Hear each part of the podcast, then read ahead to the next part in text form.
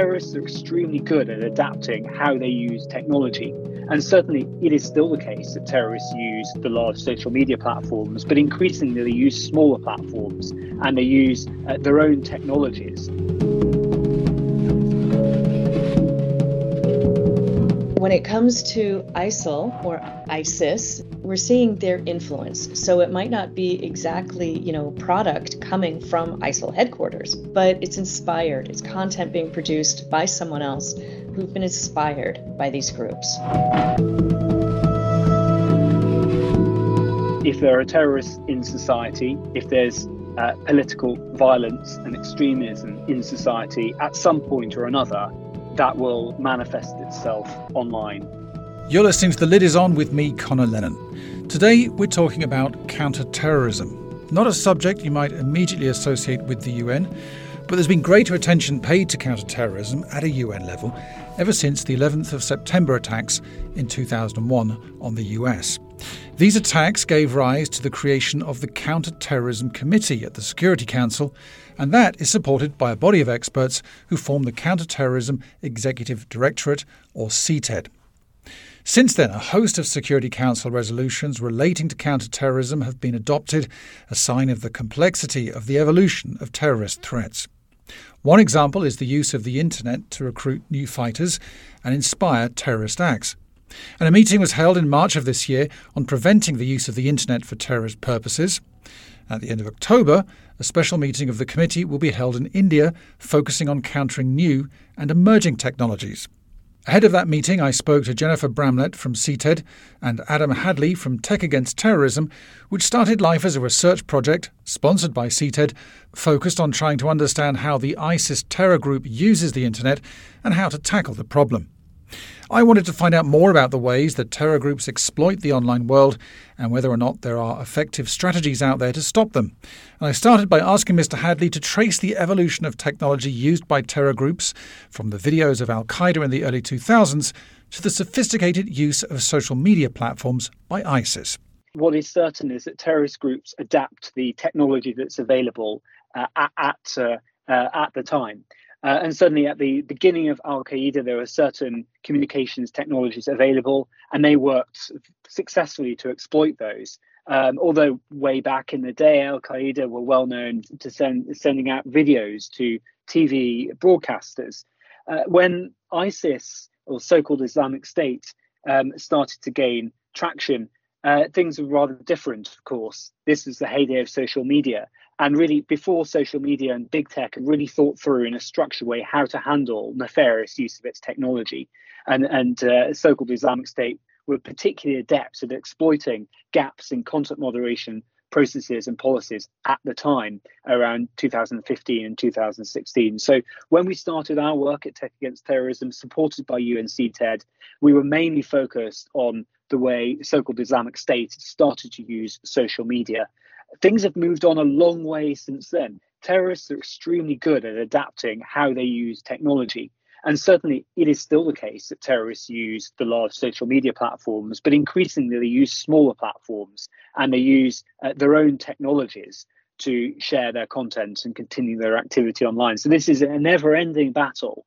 We have to ensure that we are focused on how terrorists are using technology right now. And the other thing that's uh, concerning about this is as tech platforms respond and get better at dealing with uh, the use of uh, their technology by terrorists today, terrorists will evolve. They will uh, use different platforms or they will try to evade detection in particular ways. So, this is a never ending battle. Uh, however, it's one that I think we are winning gradually. We are uh, collectively, with the international community, with platforms big and small, we're getting better at pushing terrorists off the large platforms and pushing them into into the further parts of the internet. But there's much more that needs to be done. Those are not the only terrorist groups that we look at, um, particularly when you're looking at domestic terrorism, national level terrorism, um, transnational in a, in a regional context. But in terms of what the UN officially works on, uh, we do focus on Al Qaeda and ISIL because these are the two terrorist groups that are named in the sanctions committee's work. So the 1267 monitoring team, so it relates to resolution 1267, um, their monitoring team is very much focused on the sanctions list. So it's members of Al Qaeda, it's members of ISIL, it's the groups themselves, and their splinter organizations around the world are also listed. So when we're talking about um, terrorist organizations, uh, as most people know, there is no official definition of terrorism. So the UN, we look at terrorist acts, terrorist acts that have been criminalized, and that's based on a structure of um, international uh, commitments and and treaties that have been signed, and there is agreement on what is considered a terrorist act bombings, hijackings, um, these sorts of activities. So when we're looking at groups, we are limited to, in a way to the sanctions list.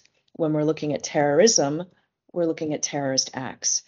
And this leads to the issue of designation. So when we're talking about what terrorist groups are designated, again, they're on the sanctions list.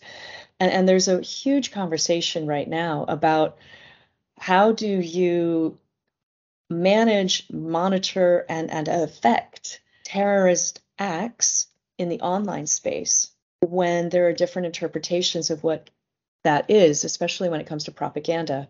Like what is banned content? What are you or are you not allowed to say?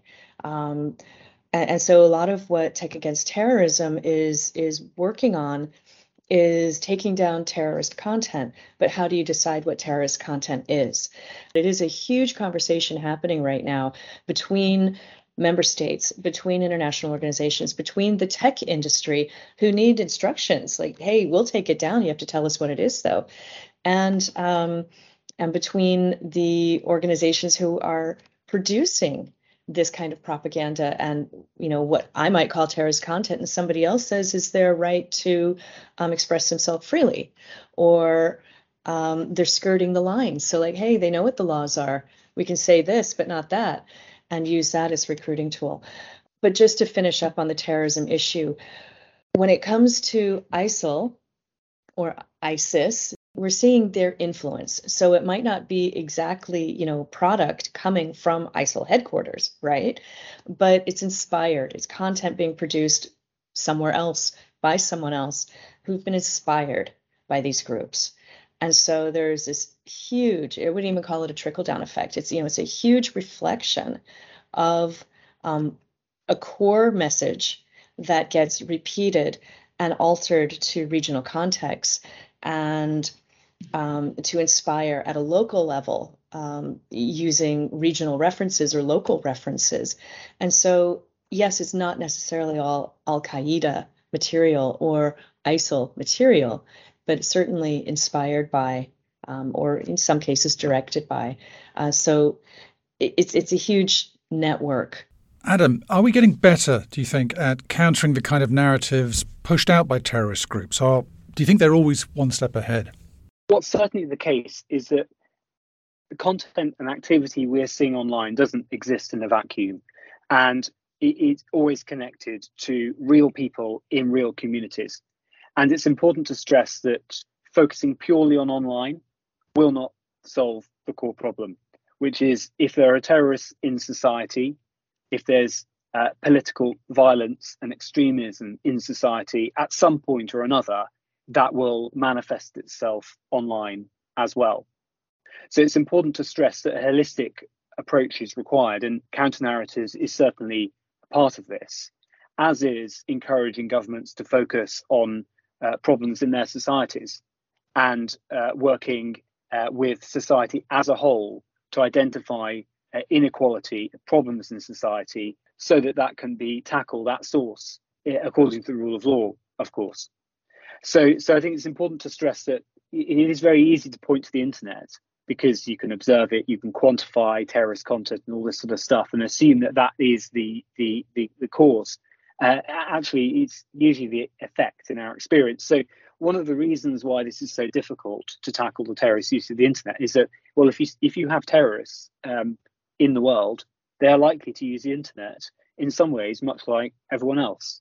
We can't we can't expect to eradicate terrorist use of the internet unless we uh, unless we also focus at improving society and improving our responses to political violence in the first place.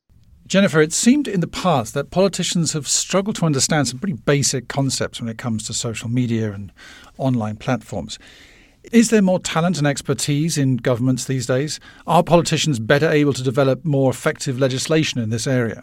I would say yes, uh, and that's largely due to uh, the efforts not only of, of CTED, but again the the operational partners that are that are out there. So, the Office of Counterterrorism um, has been putting together you know huge programs for capacity building and training. Other organizations have also been doing that. Unodc um, has been doing a massive again capacity building and technical assistance delivery work um, in the areas of awareness raising training uh, model legislation. Uh, interpol has been providing a lot of training on osint uh, so that's um, the open source investigations and online investigations. So, you know, even if you're looking at, um, say, terrorism financing online through crowdfunding platforms or through solicitation of private donations using Facebook pages, people are being trained in how to identify those, find those posts, follow them and then find the money trail um, and, and, so there are you know more and more investigations happening and there are more and more uh, people in states law enforcement agencies in their security services who are getting the training necessary uh, to be able to do this kind of work. Um, that said, uh, technology is ever expanding, so the development techno- uh, trajectory for technology is profit driven and it's science driven, it's curiosity driven. Um, the development trajectory for governments is political, it's limited by funds, limited by national and regional interests. You know, you'll hear frequently um, that you know terrorism is borderless right? And terrorism online is is even more borderless. Environment that that has no boundaries really except uh, how fast your your download system you, you know ability is from your your broadband whereas states don't have those freedoms. And and yet the UN is using its amazing convening power to bring member states together um, and to ensure that this stays on the table, that political will um, at the highest level is being developed and engendered, and that member states are being um, encouraged and even exhorted to work together collaboratively, cooperatively um, to address terrorism threats um, at, at, all levels. Um, and also to remind them of, as Adam uh, rightly points out, that we are in a rule of law environment, that there must be respect for human rights and fundamental freedoms, that member states have not only um, signed treaties and and various other um, initiatives to guarantee human rights, uh, but there are international human rights just through collective norms. So, you know, the respect for human rights is a key component of the conversation. What kind of things are you seeing online that are concerning you right now? Starting with you, Adam. Terrorists are forever adapting the types of technology they're using and the ways they're using it. We're pleased to see that larger platforms are improving how they respond to terrorists' use of the internet. However, small platforms are still vulnerable to exploitation, and that's largely our focus at Tech Against Terrorism, working with small platforms to build capacity to guide platforms in making better decisions and understanding the law um, and applying technology in an appropriate way to detect terrorist content. Nevertheless, we remain gravely concerned about the ability for terrorists and violent extremists to build their own technologies.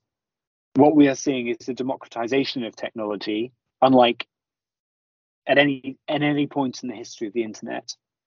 And their biggest concern is so called terrorist operated websites. It's almost back to the future. In early days of terrorist use of the internet, terrorists, terrorist groups would have their own forums and their own bulletin boards. And many of the listeners to this podcast might be familiar with, with some of those historically. And we, we thought all those had gone. With the emergence of social media, why would you go to the effort of creating your own forum? Well, actually, because of improved response from larger platforms and, and actually smaller ones as well, it's much more attractive for terrorist groups to create their own websites.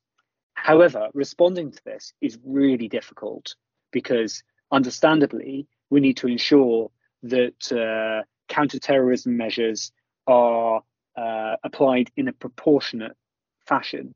And it's much harder to do this when we're talking about entire servers and websites because the understandable concern here is that, well, counterterrorism can be used by non democratic states to persecute political dissidents, for example. There's a real risk that counterterrorism measures can be abused by non democratic countries.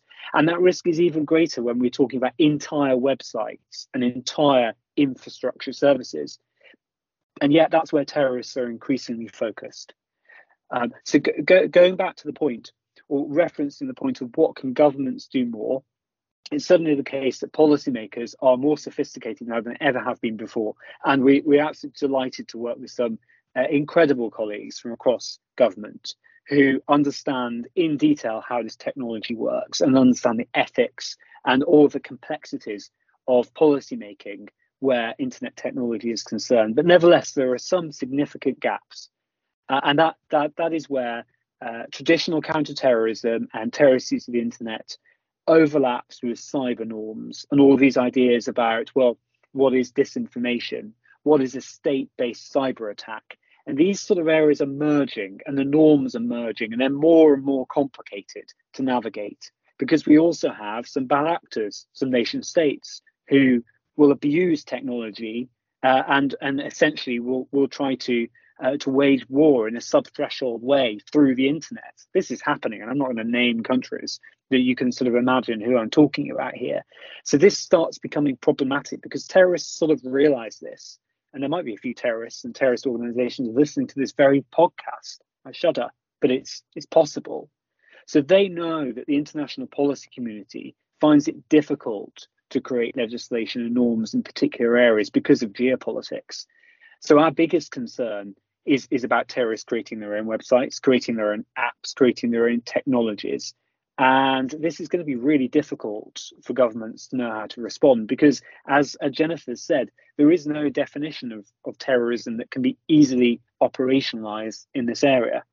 At Tech Against Terrorism, all of our advice and guidance about content removal is based on those large, credible designation lists so UN has quite a few designation lists and proscription lists, which are very good. Uh, they're narrowly focused on jihadist groups, but they are they are good in in that you know within that scope. We also rely on uh, designation proscription lists from the EU, from the US, from the UK, you know, the major democracies and international organizations. So everything we do at Tech Against Terrorism is designed to promote the rule of law and point to designation. So if your question is, what can governments do to facilitate improved response to terrorist use of the internet? The single thing they can do is to reform designation and proscription processes so that they are fit for purpose in the 21st century, so that they can be used by tech platforms and they can encourage, therefore, tech platforms to connect to the rule of law rather than making up their own laws and norms and definitions, which often happens um, uh, tech platforms will often create their own norms, I, I, you know, with good intentions. But we believe that democracies should be deciding a lot of this. But unfortunately, we're not seeing much focus on this area by the major democracies. They're focusing on different things. Uh, so we think there's a real opportunity to, to build new international norms where designation is concerned, so it's fit for purpose in the 21st century. And on this context too, I'd like to highlight that the Security Council is convening a special meeting that's going to take place at the end of October in India exactly on this topic, not just on terrorism in online spaces like the internet and social media, but also how to counter terrorist abuse of emerging technologies. So it's a forward looking meeting. We're not even looking at what we're dealing with today, but also what's coming down the pipeline for the next five to 10 years so that member states can start to position themselves against potential incoming threats. So looking at unmanned aerial systems, UAS, drones, effectively, uh, looking at, at how fintech is being used to finance terrorism. So there are a number of initiatives happening at the highest political levels to ensure that the people who are making laws, making policies, and driving tech at the political level are working collaboratively, cooperatively, and on the same platform. That was Jennifer Bramlette from CTED, and earlier you heard Adam Hadley from Tech Against Terrorism.